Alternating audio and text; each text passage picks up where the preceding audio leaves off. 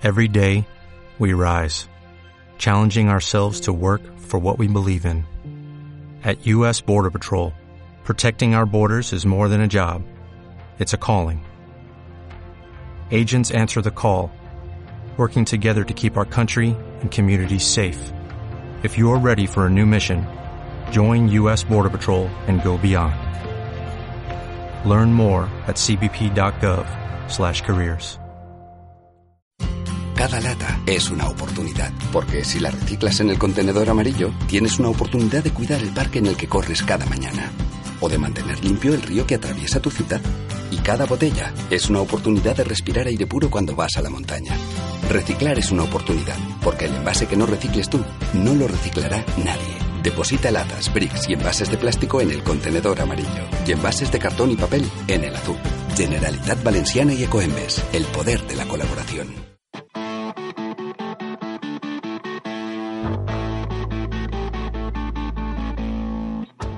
Queremos tener voz.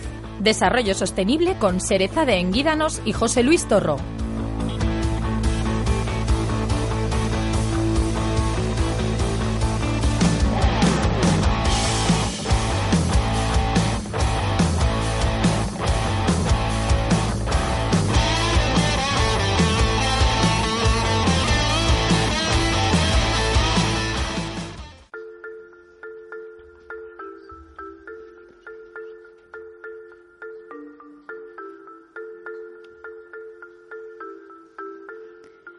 En ocasiones, los seres humanos vivimos en la Tierra y nos comportamos con nuestro entorno como si tuviéramos otra Tierra donde ir. Proteger el medio ambiente no debe plantearse como una obligación. Es un don que debemos cuidar. La Tierra no es la herencia de nuestros padres, es el préstamo de nuestros hijos. El futuro de nuestra sociedad depende de las acciones que cada uno de nosotros hagamos en nuestro día a día. No podremos tener una sociedad si hoy destruimos el medio ambiente. La suma de nuestros pequeños gestos es la forma de cambiar el destino de nuestro planeta. Reutilizar, reciclar lo que ya se ha utilizado es nuestra pequeña pero mejor contribución. Como dijo Gandhi, la Tierra provee lo suficiente para satisfacer las necesidades de cada hombre, pero no la avaricia de cada hombre. La Tierra nos da cobijo y sustento, pero en la naturaleza no existen recompensas, ni castigos, tan solo consecuencias. A veces la naturaleza nos muestra su cara menos amable, nos asusta y se rompe bajo nuestros pies. Pero cuando esto ocurra, debemos volver a levantarnos, confiar en nuestras buenas acciones, reponer el daño causado y cuidar de nuestro mundo en busca de un futuro mejor. Alguien dijo una vez que un pájaro posado en un árbol nunca tiene miedo a que la rama se rompa, pues su confianza no está en la rama, sino en sus propias alas.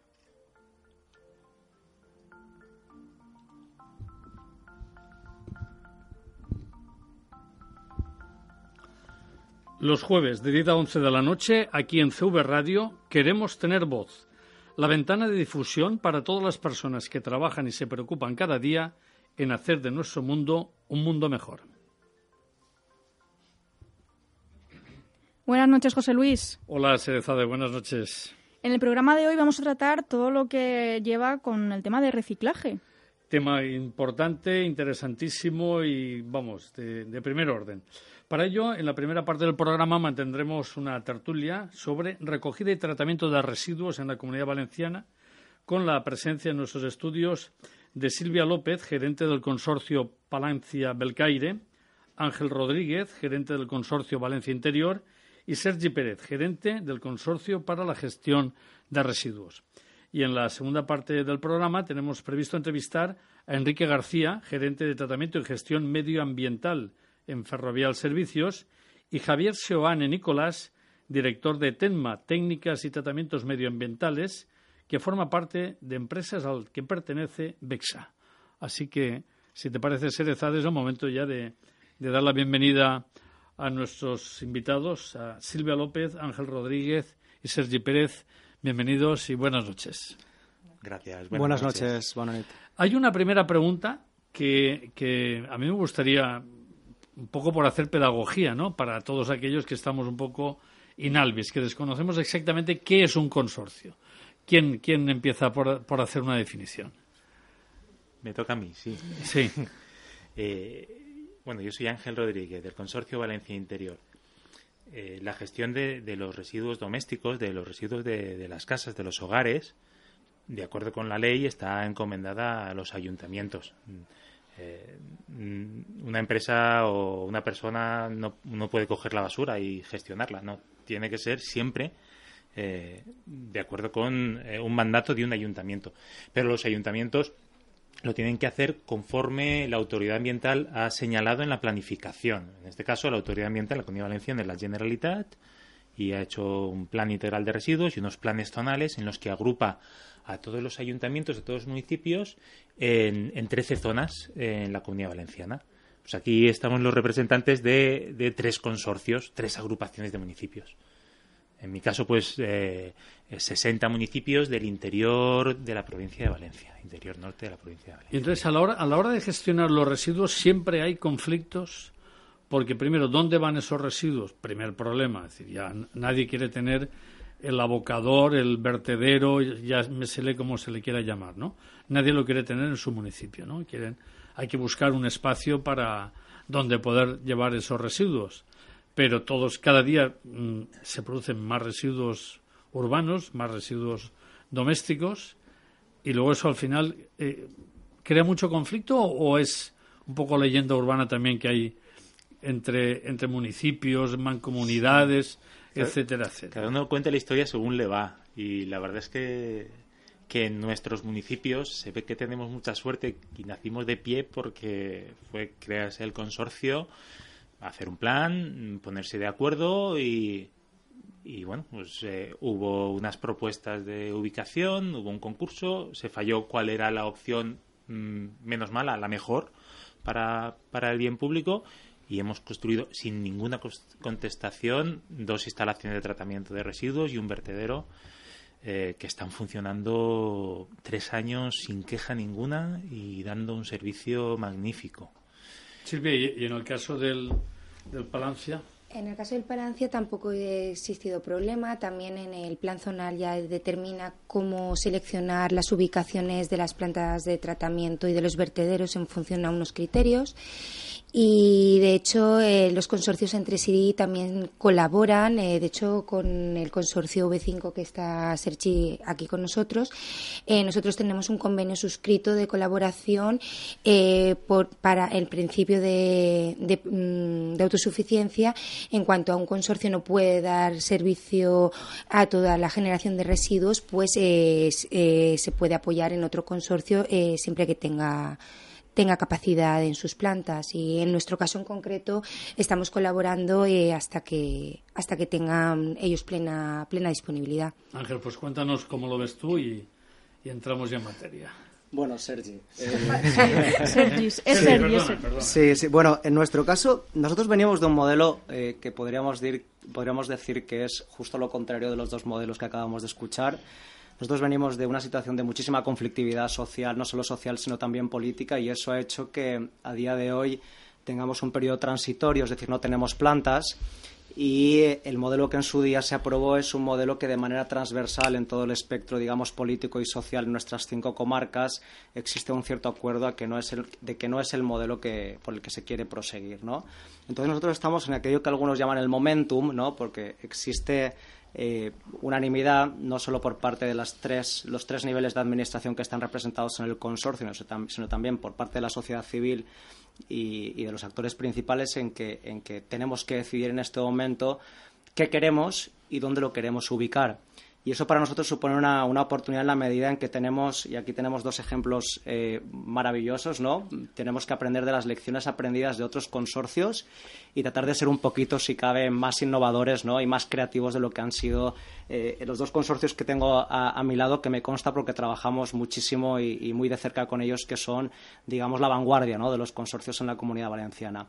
Eh, tanto con el consorcio de Valencia Interior como, con el consorcio que representa Silvia, pues nada, aquí tenemos el ejemplo de solidaridad interterritorial, ¿no? Parte de nuestros residuos, como no tenemos plantas, en cierta medida están siendo, siendo acogidos de manera temporal por estos dos consorcios. Y la idea es que ahora, en los próximos meses, definamos qué modelo multiplantas queremos, dónde van a estar ubicadas esas plantas y cómo podemos conseguir un modelo que, más o menos concierte y sea aceptado por todas las partes. ¿no? Pero hasta ahora nuestro consorcio se, se, ha caracterizado precisamente hasta no hace mucho por ser un consorcio tremendamente conflictivo, porque nadie quiere los residuos al lado y porque incluso no había consenso en qué modelo de gestión de residuos se quería. Y ahí yo creo que la filosofía que inspira este modelo de los consorcios es muy clara, ¿no? Eh, hay que tener los residuos, la gestión de los residuos de manera integral cerca, porque es una manera de que uno tenga un incentivo poderoso para generar menos residuos y para separar más y por lo menos que, bueno que, el rechazo, el porcentaje de rechazo sea cuanto, cuanto más pequeño mejor, ¿no? Esa es la idea. ¿Y qué fórmula se ha utilizado para conformar estos consorcios? ¿Por habitantes? ¿Por kilómetros entre poblaciones? ¿Cómo se lleva esto? Yo en estos momentos soy gerente del Consorcio Valencia Interior, pero hubo un tiempo en que era, técnico en, el, en la Consejería de, Medio Ambiente, en el momento en que se, crearon estos consorcios. Eh, y el criterio es eh, que hubiera una unidad, mm, una masa crítica suficiente como para poder gestionar residuos y que hubiera mm, un equilibrio mm, de económico poblacional. Por ejemplo, eh, eh, en el consorcio que represento tenemos una zona interior con poca densidad de población, eh, con mucho territorio, que si es, esa parte la segregas del consorcio y, obligas a que esos municipios juntos construyan una planta y la gestionen, ni tienen masa crítica de residuos, ni pueden soportar económicamente el coste de todas estas construcciones. Si esa, ese interior lo juntas con una parte dinámica en la segunda corona metropolitana de Valencia, con capacidad económica, con dinamismo empresarial y con recursos, eh, pues mm, se complementan. De hecho, mm, nosotros tenemos una planta eh, en el Camp de Turia, mm, donde está el 80%, no, está el 50% de nuestra población eh, y el 50% de la gestión de, nuestros residuos, pero donde no hay posibilidad de hacer un vertedero porque los espacios están ocupados. Y tenemos una planta más pequeña en el interior, en la zona de Utiel Requena, en Codete de las Fuentes, donde sí que hay mucho espacio y, se pueden hacer las cosas bien, pero necesitan los recursos de, de, las zonas mm, económicamente más potentes para poder hacer las inversiones. En el tema del tratamiento de los residuos, digamos que también hay modas, ¿no? En un momento determinado alguien habla y dice, pues una planta incineradora es la, la fórmula maravillosa. Luego otros dicen, de eso nada, por todo lo que produce, la contaminación, los ese tipo de extrañas sustancias que salen al aire que no y que son perjudiciales para la salud y es preferible los vertederos. Siempre hablamos de la necesidad del reciclaje eh, previo por parte de los ciudadanos para, para ayudar a que las cosas vayan un poquito mejor y que, eh, que el, en fin, los envases vayan por un lado, las, eh, los vidrios por otro lado. Pero desde los consorcios ¿Cuál sería la reflexión que pediríais a los ciudadanos por hacer un poco, por acompañarnos en la filosofía de este programa, ¿no? Queremos un mundo mejor, ¿no?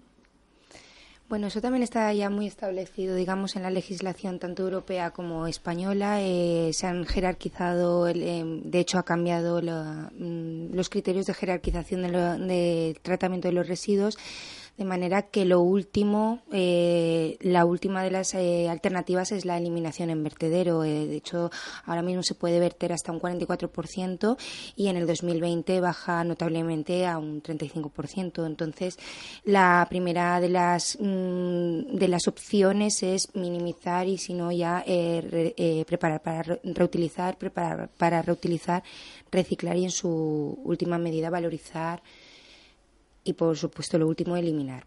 Eliminar a un vertedero controlado y un vertedero autorizado y, mantenido posteriormente durante 30 años.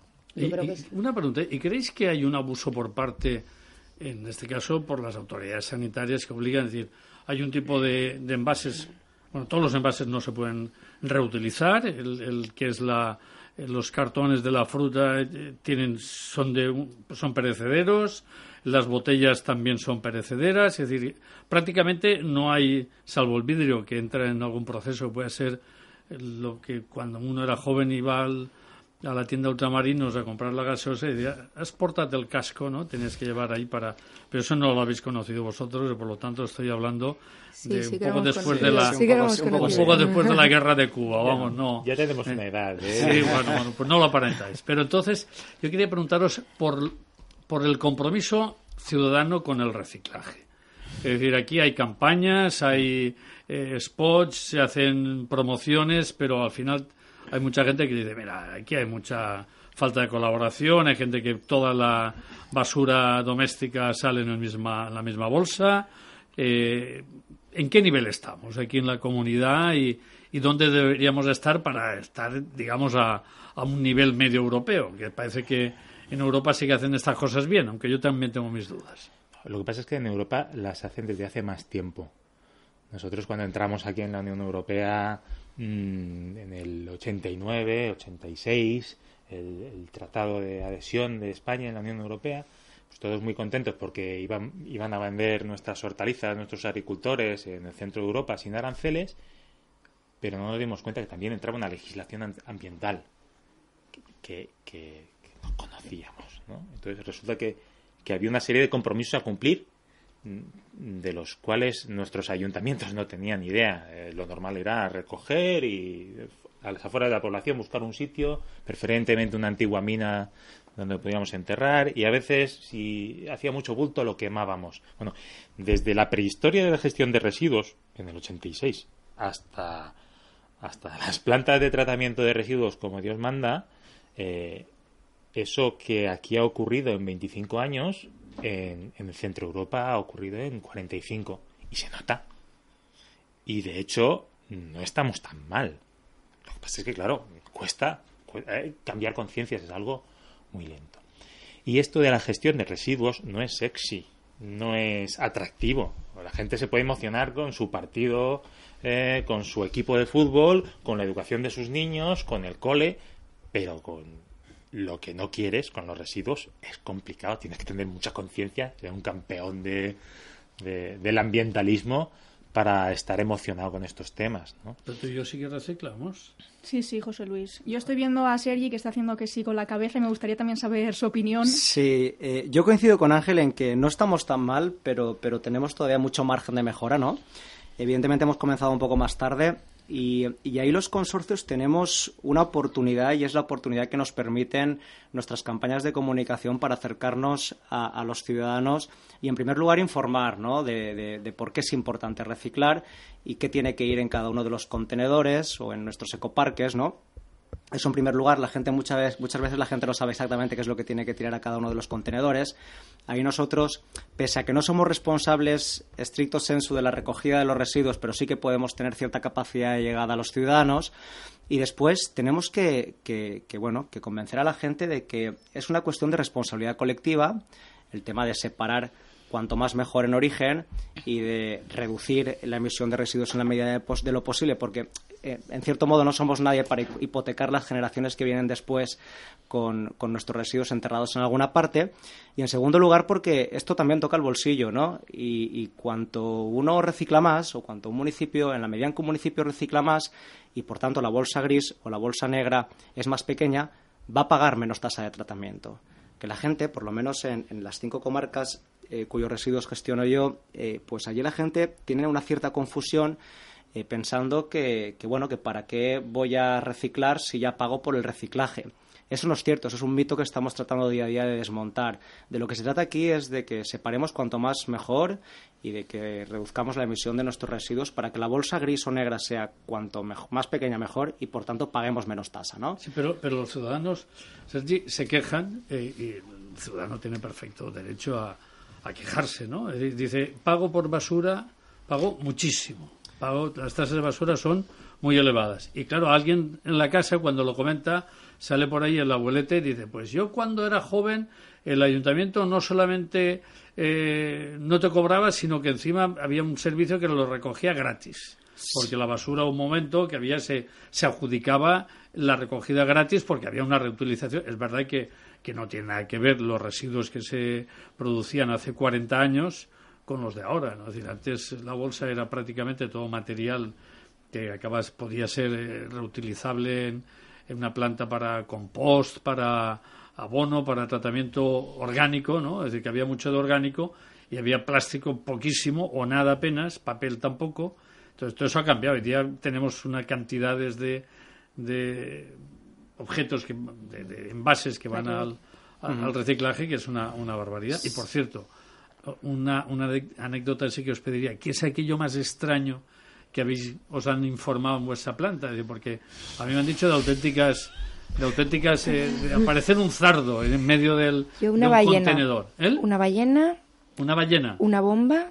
Hmm. Una bomba. Yo creo que lo, más, lo que más asustó, una bomba. ¿Pero alguien tiene una bomba en un contenedor? ¿A alguien, le parece una buena idea cuando se encuentra limpiando un garaje una bomba, pues que lo mejor que puede hacer es llevarla y tirarla en el contenedor.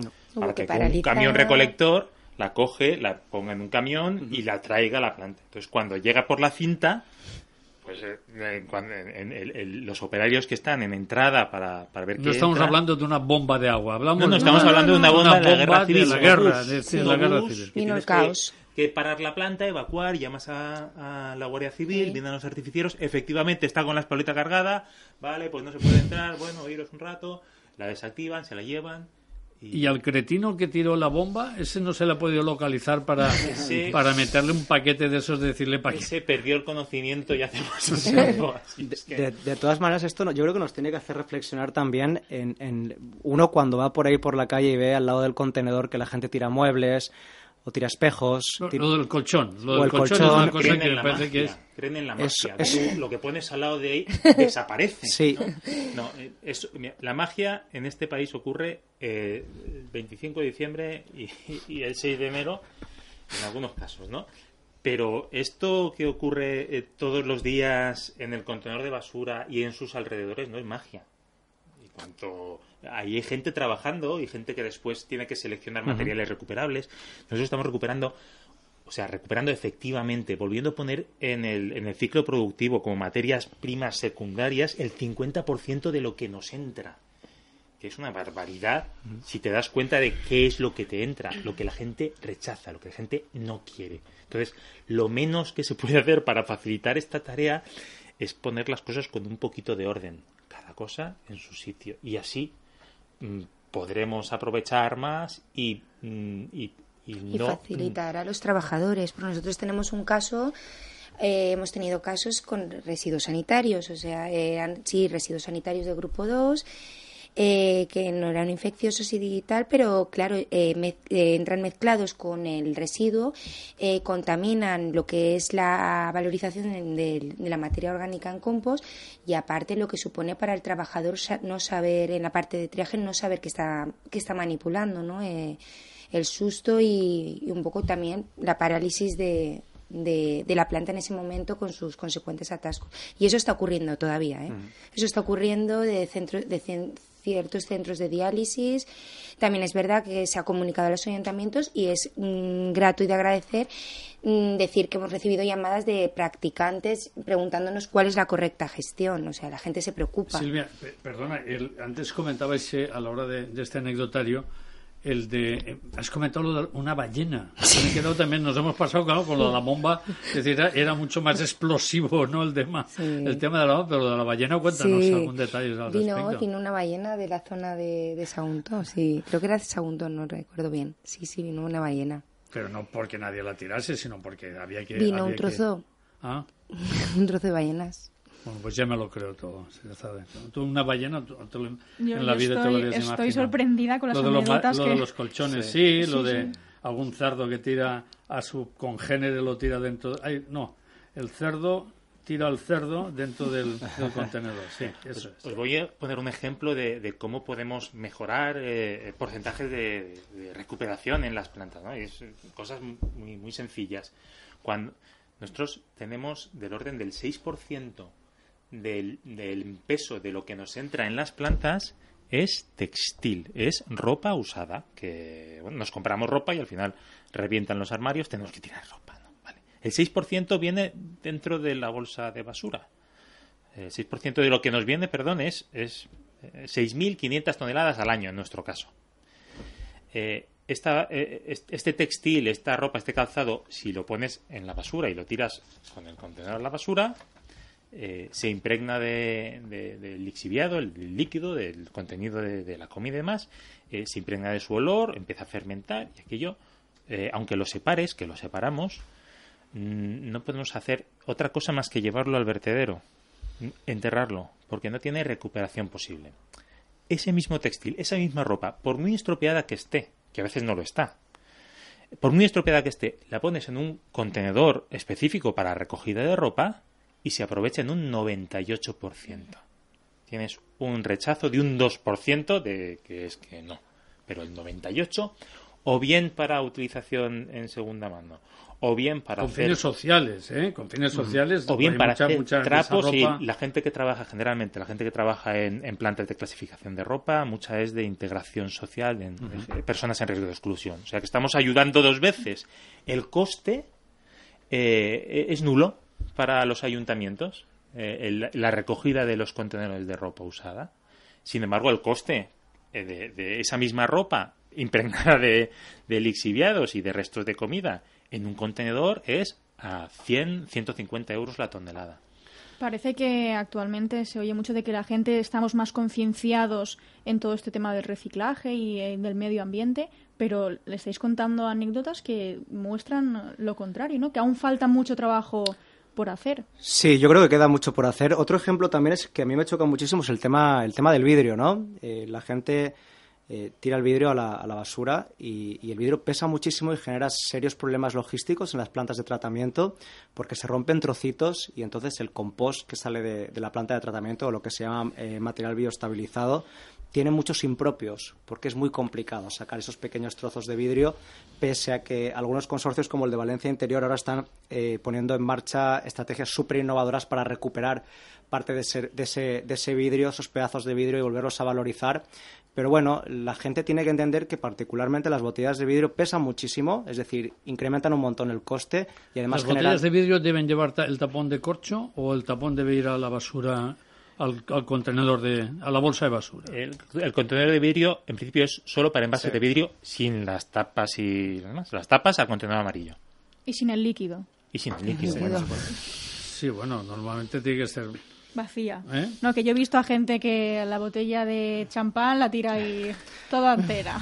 Sí, y yo creo que hay mucho margen todavía para la mejora. Yo creo que mm. eh, nosotros, los, particularmente los gerentes de consorcio y los presidentes de consorcio, estamos empezando ahora una, una línea nueva, un poco de, de contarnos en qué estamos y de ver en qué medida podemos establecer sinergias, porque da la sensación muchas veces de que en la comunidad valenciana hay muchas iniciativas aisladas, ¿no? pero que a veces no conversan entre sí, y vamos a ver si eso entre todos lo podemos cambiar para tener un mayor impacto. ¿no? Bueno, pues yo creo que lo que nos ha faltado no ha sido ganas de reciclar, sino lo que nos ha faltado es tiempo, así que podemos quedar emplazados para hacer una segunda parte de, esta, de este coloquio, de esta tertulia, y entonces ir a casos más prácticos, es decir, ¿dónde tiene que ir, por ejemplo, el, el plato de de porcelana o el plato de loza, porque hay gente, ¿dónde va? Pero quedamos para una segunda parte, si os parece. Sí, encantado.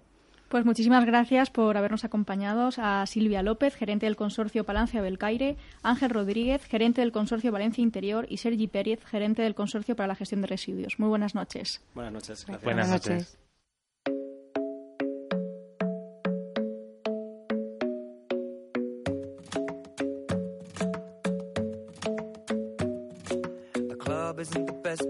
Find the lovers, so the bar is where I go. Me and my friends at the table doing shots, tripping fast, and then we talk slow. And come over and start up a conversation with just me, and trust me, I'll give it a chance. Now take my hand, stop it, and the man on the jukebox, and then we start to dance. And now I'm singing like, girl, you know I want your love. Your love was handmade for somebody like me. Come on now, follow my lead. I may be crazy, don't mind me. Say, boy, let's not talk too much. Grab on my waist and put that body on me. Come on now, follow my lead. Come, come on now, follow my lead. Mm-hmm. I'm in love with the shape of you. We push and pull like a magnet do. Although my heart is falling too. I'm in love with your body. And last night you were in my room. And now my bed sheets smell like you. Every day discovering something brand new. Well, I'm in love with your body.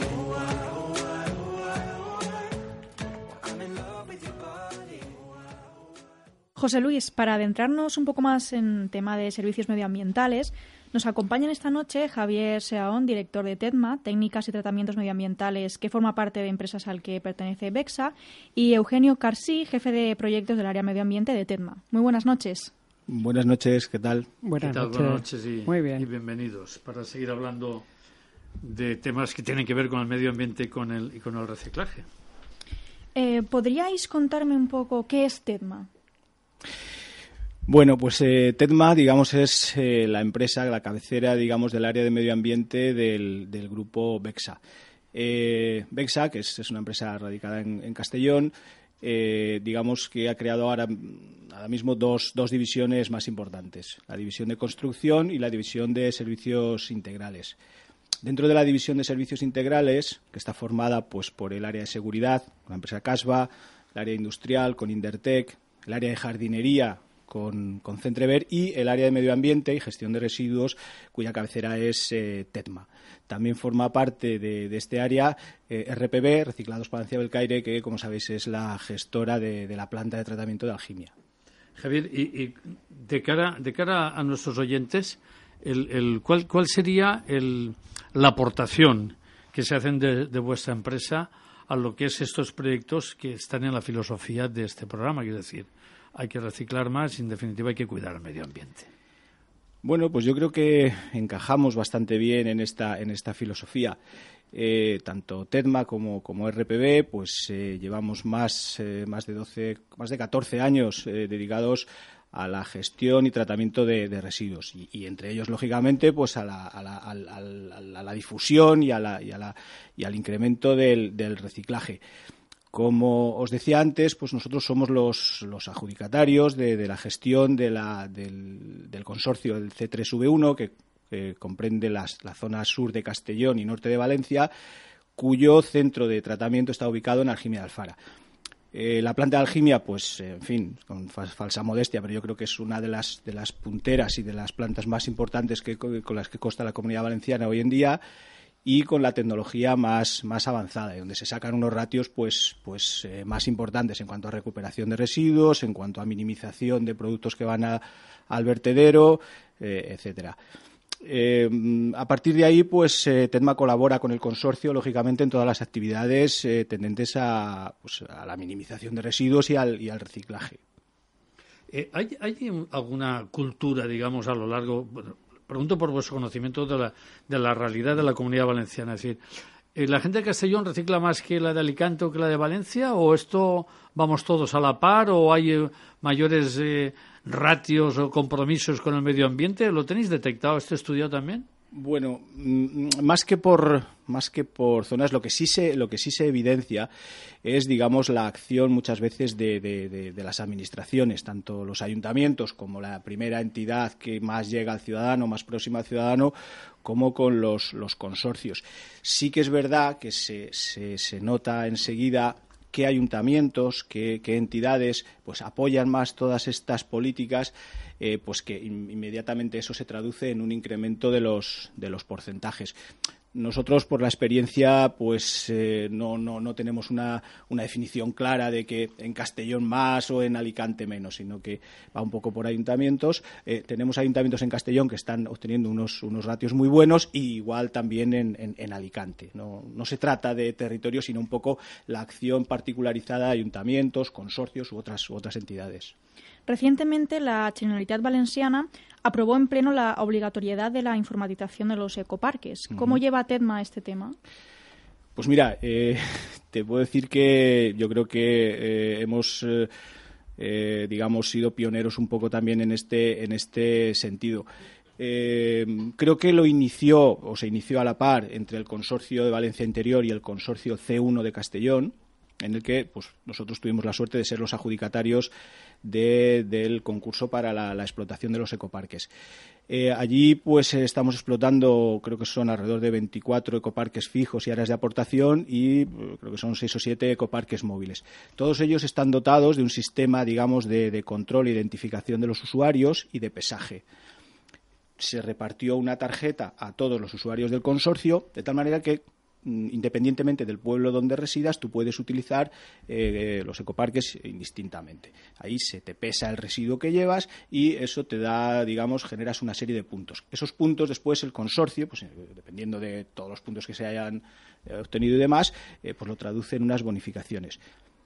El funcionamiento yo creo que es ideal, primero para un control interno, puesto que nos permite obtener de, eh, muy fácilmente todas los, digamos, una trazabilidad de todos los residuos que entran y que salen.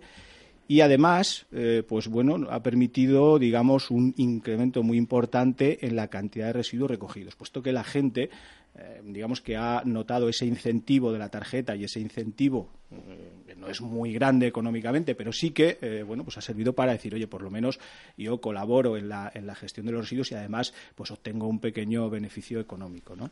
Pero, pero eso no se da por igual en toda la comunidad, porque cada ecoparque, digamos, que tiene un tratamiento distinto, ¿no? ¿Cuál sería el ideal? Porque a veces hay gente que se queja y dice, es que yo voy al ecoparque que tengo en mi pueblo y como resulta que dice que resido en el pueblo de al lado, no me dejan depositarlo, lo cual eh, al final el, usuario cabreado sale y en el primer contenedor que encuentra tira allí todo lo que pensaba y con lo cual hemos hecho un pan como unas tortas, ¿o no?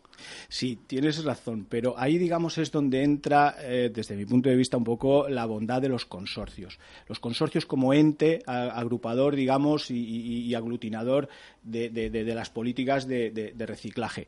Eh, en estos consorcios que estamos hablando, por ejemplo, el C1 de Castellón, digamos que se lleva una gestión consorciada de los ecoparques. Es decir, hay una red de ecoparques que todos los habitantes del consorcio pueden utilizar indistintamente. Con lo cual, digamos que ya no se produce esa, eh, bueno, pues esa pequeña lucha que puede haber entre municipios. Es que yo tengo el ecoparque, tengo los gastos y ahora vienes tú de otro municipio. Allí la gestión es consorciada, todo el mundo tiene los mismos eh, derechos, digámoslo así, y obligaciones y todo el mundo recibe las mismas eh, compensaciones por, la utilización de los ecoparques. Yo creo que la gestión consorciada se ha, demostrado claramente que es beneficiosa para todos los habitantes, puesto que eh, dan también un poquito un, contexto de, universalidad al tema. No solo por residir aquí, que tengo ecoparque, puedo ir a él, yo que vivo en este otro pueblo y no tengo, ¿qué hago? Pues bueno, pues para eso se, han creado esos consorcios para aglutinar ¿no? esos, esos temas. Eugenio, ¿querías apuntar algo?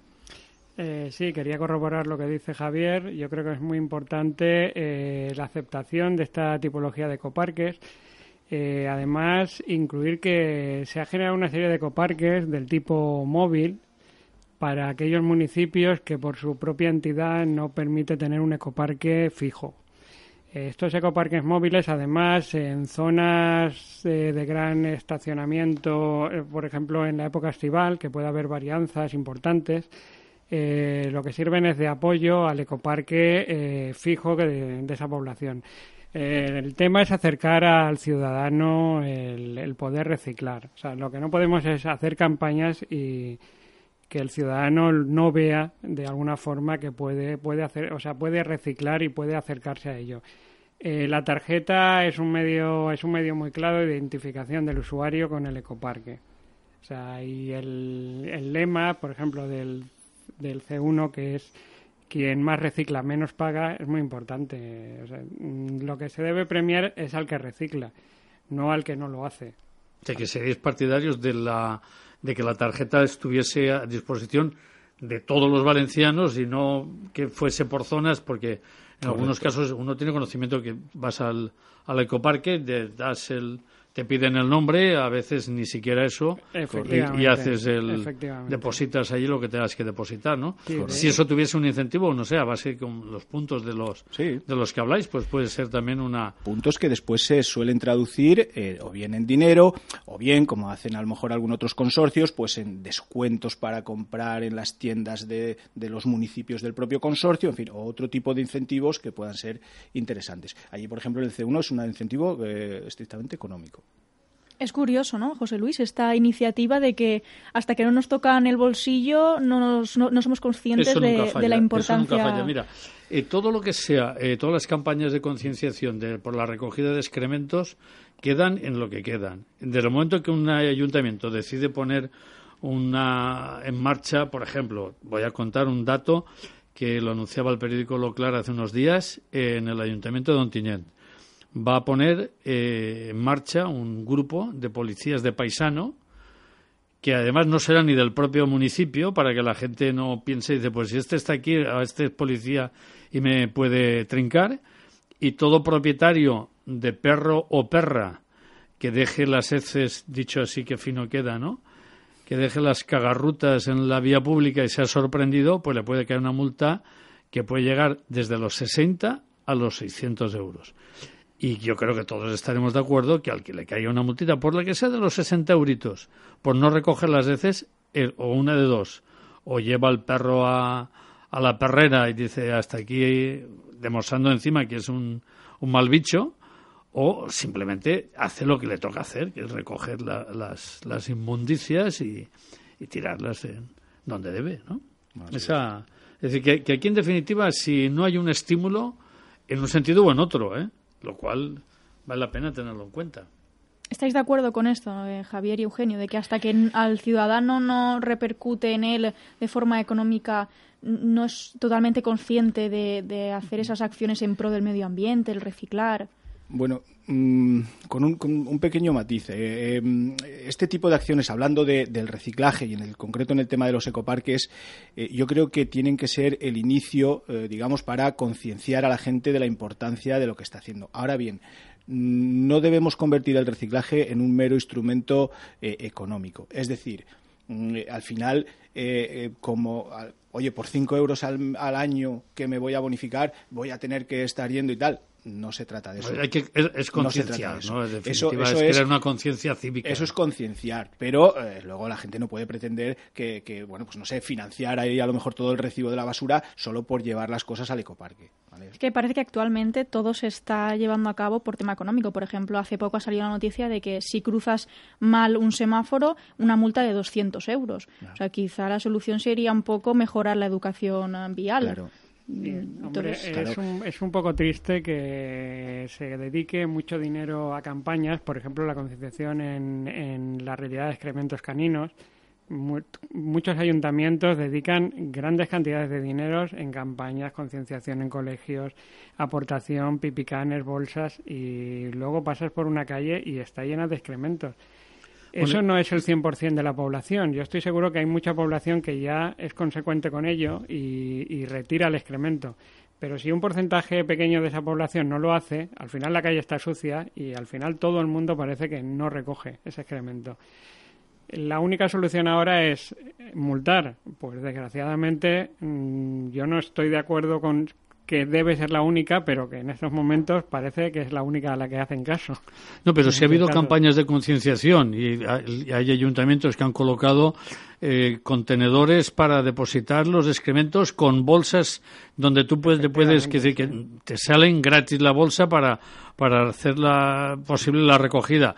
Pues habrá que, que incrementar el nivel de conciencia y el nivel de compromiso, que yo creo que se ha avanzado bastante. ¿eh? Sí. Yo creo que se ha avanzado, pero es verdad, tú apuntas que, claro, solamente que uno deje ahí la boñiga, pues ya a la vista de, de todo el mundo, pues, pues resulta escandaloso, ¿no? Y, y con todo lo demás, las incomodidades, pensemos, por ejemplo, que a veces hay gente que no se da cuenta que la persona que va con una silla de ruedas, que tiene que estar sufriendo encima la, las consecuencias de su discapacidad, a veces eh, tiene que llevarse a su casa, se lleva eh, en las ruedas o en la mano también incluso el, el, el llevarse ese excremento, lo cual hay que, hay que ser más, más cívicos y más solidarios.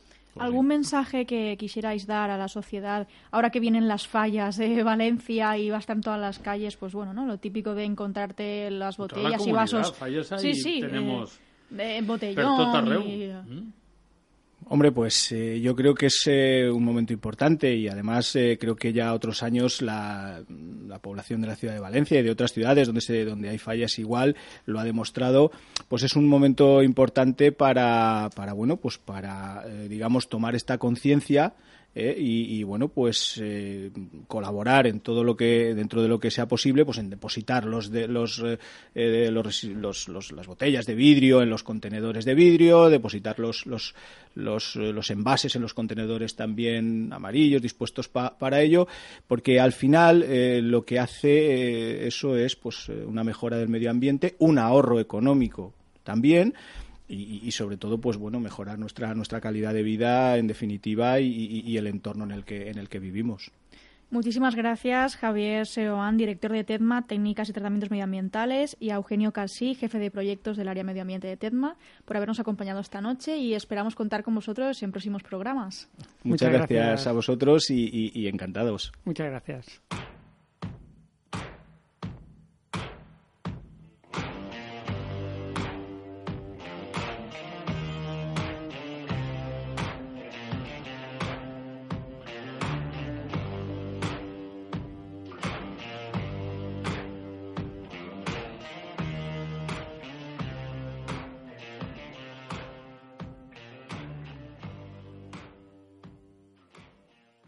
Eh, José Luis, en esta segunda entrevista nos acompaña esta noche Enrique García, gerente de tratamiento en Ferrovial Servicios de Comunidad Valenciana, Aragón y Baleares. Muy buenas noches, Enrique. Hola, buenas noches. ¿Qué tal?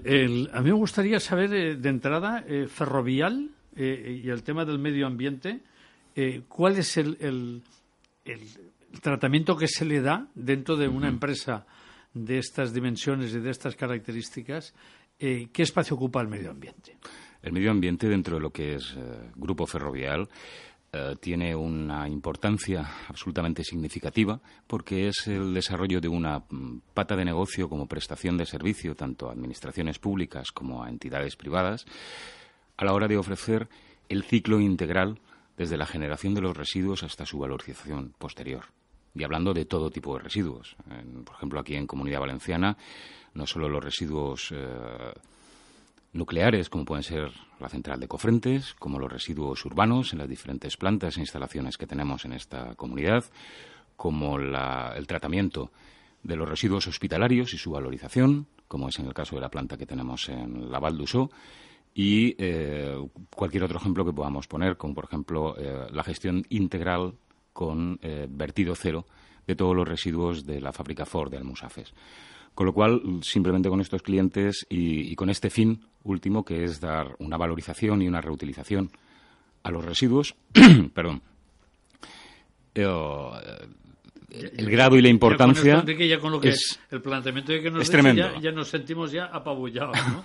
es decir madre mía sí ¿eh? Eh, además Enrique yo me he metido en vuestra página web y he leído que sois 96.000 empleados y presencia en más de 15 países Correcto. Sí, claro, decimos muy pronto Ferrovial Servicios, pero detrás de esa gran empresa, 96.000 empleados. Hay un capital humano y un, ah, unos recursos en I de Masí que hacen que esta sea una, un grupo con plena solvencia a la hora de poder afrontar cualquier tipo de reto que cualquier tipo de administración nos pueda llegar a plantear. Y, aquí en la Comunidad Valenciana, por centrarnos en el ámbito nuestro de, difusión de nuestra emisora y decir, el conocimiento del que pretendemos eh, llegar. Enrique, ¿cuál es la presencia de Ferrovial en el tema exactamente de medioambiental? Bien, como ya os he dicho antes, dentro de lo que es Comunidad Valenciana tenemos planta de tratamiento hospitalarios, tenemos planta de tratamiento. Me, refería al equipo humano. ¿Cuánta gente? El equipo humano. El equipo humano. ¿Cuánta gente? Aquí en Comunidad Valenciana estamos organizados en tres áreas de negocio, con tres eh, direcciones absolutamente eh, unidas en sinergias, pero independientes en cuanto a liderazgo en su gestión, que es la parte de entidades locales que presta los servicios a los municipios, tanto de recogida, limpieza, jardinería y eficiencia energética principalmente. La parte de tratamiento y gestión medioambiental, que está enfocada al tratamiento de los residuos y a la generación y a la trazabilidad de los residuos dentro de lo que es el ámbito privado. Y luego la parte de infraestructuras, que eh, está vinculada muy directamente a lo que es el mantenimiento, pero ya no de entidades locales, sino de otro tipo de entidades como pueden ser hospitales, eh, consejerías directamente y empresas privadas. Eh, cada vez que se habla del cambio climático, se achaca a, la irresponsabilidad de haber hecho vertidos de todo tipo al medio ambiente, es decir, tanto los que se han lanzado a la atmósfera, los que contaminan ríos, contaminan playas, contaminan, contaminan mares. Eh, ¿Somos conscientes de las dificultades de que cara al futuro nos va a plantear si no tenemos un compromiso claro y decidido en la sostenibilidad de nuestro planeta? Nada es infinito. Y partiendo de esa premisa, los recursos naturales que tenemos, y centrándonos quizá en la, en la propia comunidad eh, valenciana, eh, tenemos que hacer referencia a que la minimización de la generación de residuos y el incremento del grado de reutilización de los mismos va intrínsecamente ligado al mantenimiento y a la sostenibilidad de la situación y de la sociedad actual. ¿Y, en Ferrovial creéis que eh, los valencianos estamos, por vuestra experiencia, estamos haciendo los deberes, progresamos adecuadamente, como se dice ahora en el momento de poner las notas, o qué nos falta para, llegar a unos estándares, eh, digamos, que serían mínimamente aceptables para que nuestro compromiso con el medio ambiente fuese eso, mínimamente aceptable. No se puede hablar de la comunidad valenciana, desde mi punto de vista, como una globalidad. Sí hay eh, eh, partes de esta comunidad y provincias que han hecho sus deberes mejor que otras, desde, desde un punto de vista, ya digo, eh, de apreciación en cuanto a ratios de recuperación y número de instalaciones para el correcto tratamiento de los residuos que se han venido desarrollando, pero yo creo que hay voluntad y yo creo que progresa adecuadamente. Que en ese sentido sí que podemos, digamos, empezar a ser un poco optimistas. Efectivamente, yo, aparte de ser optimista por naturaleza, creo que esta comunidad eh, intentará con todos los medios lograr los ratios de recuperación que establece la normativa europea para el horizonte 2020 y 2030. Se habla en algunas ocasiones, y me gustaría como experto, eh, de introducir nuevos métodos para recuperación, por ejemplo, a nivel urbano, recuperación de los eh, residuos de vidrios, las botellas de plástico, introducir tipos de máquinas que que aceptan el, el envase y dan un bono, dan una cantidad. Eh, eh, ¿cómo, ¿cómo, veis estas posibilidades? Eh, ¿Esto va a ser útil en este sentido? ¿Cuál sería vuestra experiencia, vuestro conocimiento de otros países y, y de, otros, y de otros métodos de, de funcionamiento en este sentido? Hay avances tecnológicos que tienen como resultado esa valorización de los residuos. Y cuando hablo de la valorización de los residuos es que eh, tenemos un marco legal que tenemos que cumplir en un horizonte temporal. Esto requiere de mucha inversión y mucha tecnificación. Estamos hablando que eh, los residuos, mm, para mí, eh, en un 50% no deben ser considerados como tales. Estamos hablando de procesos industriales con unas determinadas materias primas que vuelven a un ciclo para otro determinado fin sea el mismo o no para las que fueron generadas en un principio y que eh, deberían perder la condición de residuos. Y dejar de hablar de lo que es basura para hablar de productos valorizables y materias primas para reintroducirlas de nuevo en el ciclo. Qué importancia, ¿no? Esa diferencia de, la terminología. Para mí es primordial. Para mí es primordial. No, pero es que incluso la importancia de las palabras, ¿no? Es decir, si deberíamos desterrar la basura, el término basura, por lo que apuntabas, Enrique. Desde mi punto de vista, sí. Planteando una evolución en la recogida selectiva en origen, que eso es realmente competencia y creo que es voluntad de todos los municipios de esta, de esta comunidad, para pasar a hacer de una manera industrial, utilizando la técnica disponible y las mejores técnicas disponibles, para que el producto resultante deje de ser residuo, pierda su condición de residuo y se convierte en una materia prima reutilizable. Enrique, has comentado que hay que cumplir unos objetivos en el 2020 y mm, hemos estado durante el programa, pues hemos tenido una tertulia con los tres consorcios de la Comunidad Valenciana, hemos hablado también con uh, TEDMA y eh, ambos han apuntado que falta aún concienciación social para luchar en, pro del medio ambiente y, y, erradicar el cambio climático. ¿Cómo ves tú e, ese ¿no? ese logro de objetivos para el 2020, porque yo personalmente lo veo un poco complicado que lleguemos a esos objetivos. Efectivamente es complicado poder llegar a esos objetivos, porque el tiempo pasa muy deprisa. La concienciación del ciudadano debe ir acompañada con el desarrollo de nuevas tecnologías para el aprovechamiento último de los residuos, pero eh, los plazos están ahí. Y los plazos de reducción del 50 y del 70% en este caso de aprovechamiento de lo que es el residuo doméstico, es difícil de cumplir. Técnicamente hay soluciones, como es la valorización energética, llámese gasificación o cualquier otro tipo de valorización, pero tiene que ir acompañado siempre de una concienciación. Esta comunidad ha dado un salto muy grande, eh, pero todavía hay falta de concienciación cuando lo que consideramos residuo no es mm, considerado un problema mío Es decir, cuando alguien coge la basura, mal llamada basura desde mi punto de vista, de su domicilio, lo mete en un contenedor y al día siguiente no está. No, nos tenemos que preguntar por qué no está, qué se hace y cómo vuelve otra vez al ciclo. ¿Y qué coste tiene? ¿Y qué primas hay que eh, proponer para que la ciudadanía se sienta motivada a la hora de poder reciclar bien en origen? Eh, sí que es verdad que yo veo muy interesante los encuentros que, se hace, por ejemplo, en Feria Valencia, lo de las ferias de Ecofira y Egética, donde diferentes empresas mm, podéis contar, tanto a profesionales como a sociedad civil, las vuestras funciones, vuestro trabajo que hay detrás ¿no? de toda esa recogida de residuos, de ese trabajo que realizáis. Correcto, ¿no? Y foros como esos son también muy, muy prácticos porque realmente al participar otras comunidades autónomas, aunque la ley es eh, igual para todos, las interpretaciones y las competencias en materia de residuos dependen de cada comunidad autónoma y es muy interesante también ver qué experiencias tienen ellos y cuáles son los resultados y cuál es el grado de aplicabilidad de las mejores prácticas disponibles en cada una de las comunidades para que sean compartidas.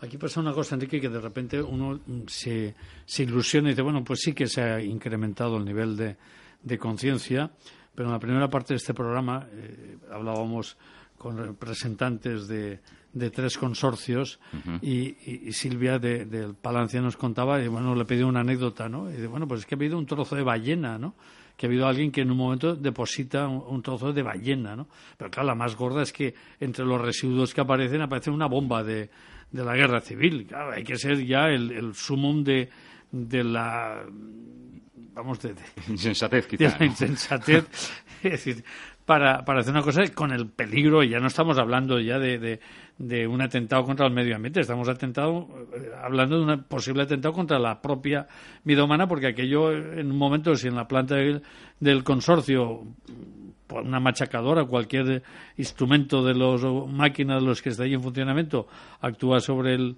este obús, pues podría haber ocurrido una auténtica desgracia, ¿no? claro, cuando te encuentras con cosas de esas, pues me imagino que, que una cierta sensación de, de decepción, ¿no? De, abatimiento y de, madre mía, con todo lo que estamos aquí, eh, de estas campañas eh, de concienciación, de, de dar importante poner en valor lo que es el reciclaje, sirven para lo que sirven, pues bueno, no sé.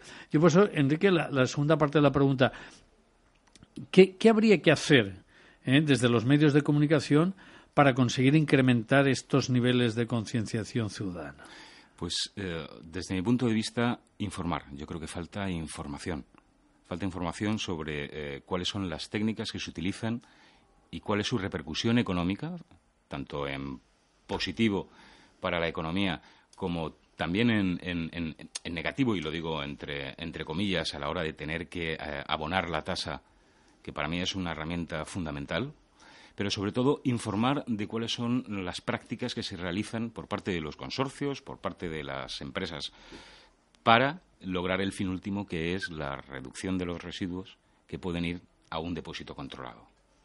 Que incluso hasta los depósitos controlados pueden tener una vida posterior como eh, diferentes eh, iniciativas de de que hemos estado nosotros trabajando aquí en Comunidad Valenciana, considerando los depósitos controlados como unas verdaderas eh, almacenes para su posterior reutilización como un futuro combustible.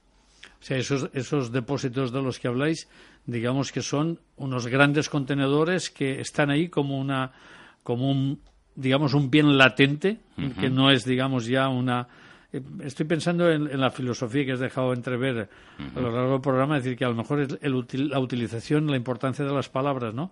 Si hablamos de basura, es decir, lo mismo estamos despectivamente queriendo deshacernos de algo con cualquier método, de cuanto antes lo tire al, contenedor, mejor, ¿no? Y a veces eh, lo que valdría la pena es pensar en, en cómo distribuir esa, esos residuos, ¿no? Es decir, dándoles el, no ya hablar solamente del contenedor amarillo, el contenedor verde, es decir, sino qué, qué otro paso se debería dar en este sentido para que la concienciación fuese mayor. Terminar de poder llegar a concienciar y a, y a dejar eh, pozo de que el residuo es un recurso. A partir de ahí, yo creo que empezaríamos a cambiar todos el chip. Y para acabar ya esa entrevista, un mensaje claro y conciso a, nivel de la sociedad civil para concienciarles de, ese acciones, esas acciones en pro del medio ambiente. que digamos, pues desde Ferrovial queremos incidir en esto. Bien, yo creo que casi se resume con, o, puedo intentar resumirlo con la frase que he dicho al principio. Eh, desde Ferrovial pensamos que, que todo es finito. Todo es finito en el mundo de los residuos. Pero otra cosa es la durabilidad que nosotros podemos dar a cada recurso que forma parte de un residuo para alargar su vida lo máximo posible.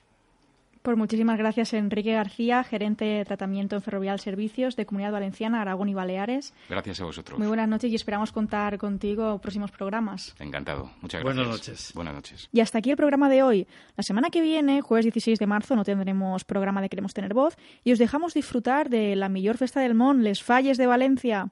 Y volveremos el jueves 23 de marzo. Podéis seguirnos en Twitter QTV Sostenible o en la página web de cvradio.es.